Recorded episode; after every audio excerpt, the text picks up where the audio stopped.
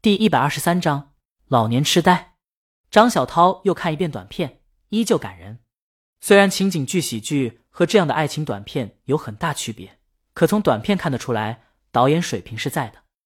在高质量和剧本面前，张小涛觉得值得一搏。他现在跟江阳合作，双方用心，上限不可见。跟成熟的影视制作机构合作，这仨瓜俩枣的，即便看上了，品质也高不到那儿去，翻不起太大浪花。张小涛一咬牙，关了网站，打电话通知各部门临时开个会。他不再给短片增加播放量，可《花样流年》宣传片的热度还在不断上涨，不止在视频网站登顶第一，短视频推推上到处是短片的身影，甚至还流行起了表白的浪潮。许多视频博主拿着兔子。鹿和你向心上人表白，不打算求婚的也有剩下第一束花等句子，姑娘们纷纷在朋友圈晒收到的这束花。喜欢在短视频上拍视频的明星也开始拍兔子。陆和你的视频和段子，兔子，陆和你就跟秋天的奶茶一样，俨然成了一股浪潮。当然，这里面也有苏梅他们营销部门在后面推波助澜。花样流年因为这个宣传片，无论品牌还是销量都得到很大提升。苏梅为此专门打电话感谢江阳和周浩，还打算把他们免费升级为花店的会员。江阳和周浩就却之不恭了，能省钱谁愿意花钱呢？苏梅挂了电话，站起身舒展了一下身子，她回头向一位老妇人说：“怎么样？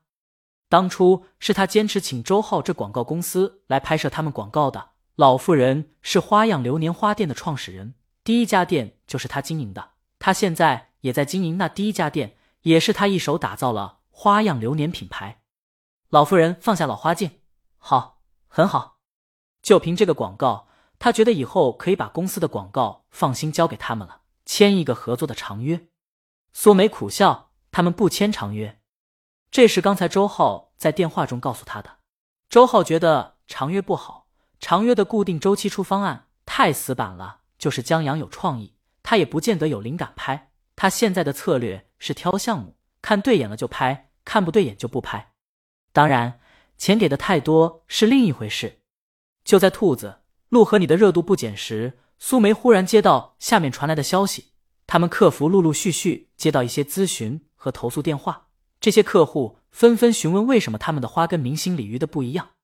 苏梅拿着电话疑惑了，他们的花跟大魔王有什么关系？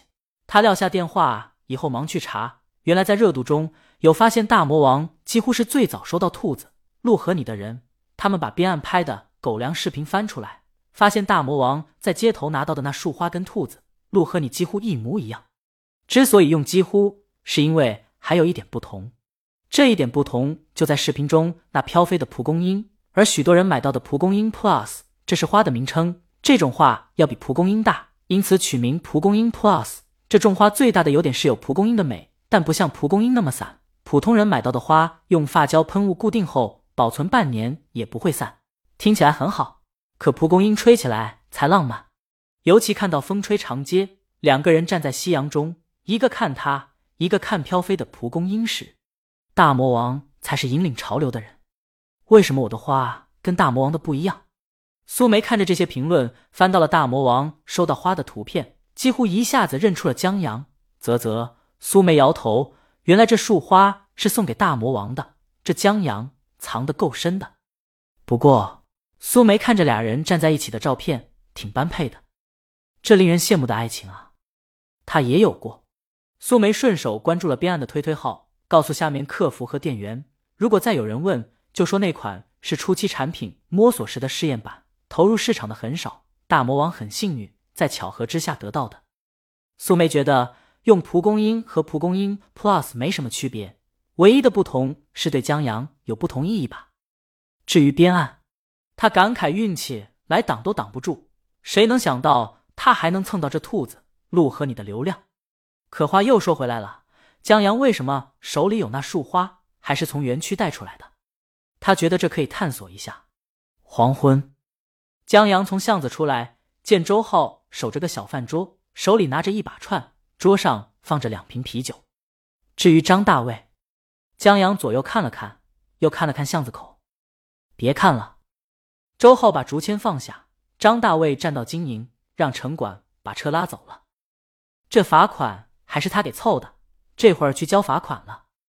江阳看了看这一米左右宽的胡同口，张大卫这烧烤摊是挺碍事的。他们走到街口，周浩刚要打开车门上去，江阳说他疯了，喝酒了还开车，忘了。周浩把车又锁上，他们走路去地铁，周浩还把手里的羊肉串分给江阳几串，指不定就是张大卫绝唱了。江阳接过来，再让过在街上嬉戏打闹的儿童后吃了一口。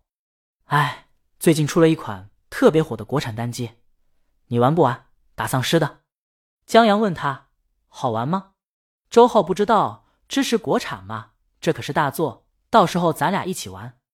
这次挣了点钱，他打算在公司茶水间装上两台游戏机，咱们要劳逸结合。江阳觉得这个可以有。他们进了地铁站。在左侧上门上的地铁，现在是下班时间，这边又挨着火车站和医院，车上人挺多，人是疲惫的，空气是污浊的，座位上人挤人，不是在闭眼休息，就是在睡觉。以前江阳觉得这么睡觉坐过站怎么办？后来江阳坐过好几次，发现很少能坐过站。对于忙碌的人而言，过几站地就惊醒一次，惊醒后一看几站地还能继续睡会儿，就继续闭眼。那时候的感觉就像回龙诀一样，让人幸福。江阳和周浩在上车后，不知不觉被挤到了对门。俩人正聊着，车停下。这次地铁的门从右面开，俩人闪到旁边。一个大爷老泪纵横上了地铁，旁边中年人搀扶着他，脸上挂着无奈、尴尬的笑，浸出一额头汗。爸，您别哭，我爷爷都去世二十多年了。地铁还在上人。周浩让和江阳让开，把大爷让到里面去。一个在睡觉的小伙醒过来，起身让了个座，让这大爷坐下。周浩跟江阳继续聊游戏。江阳一面回答，一面听旁边的大妈问中年人：“你爸这是老年痴呆吧？”中年人擦了擦额头的汗，应了一声。大妈说：“他爸也是这病，当年把他折腾的不轻。”大妈很热情，中年人渐渐也聊起来。刚才看广告上播父亲节。他又想起我爷爷了。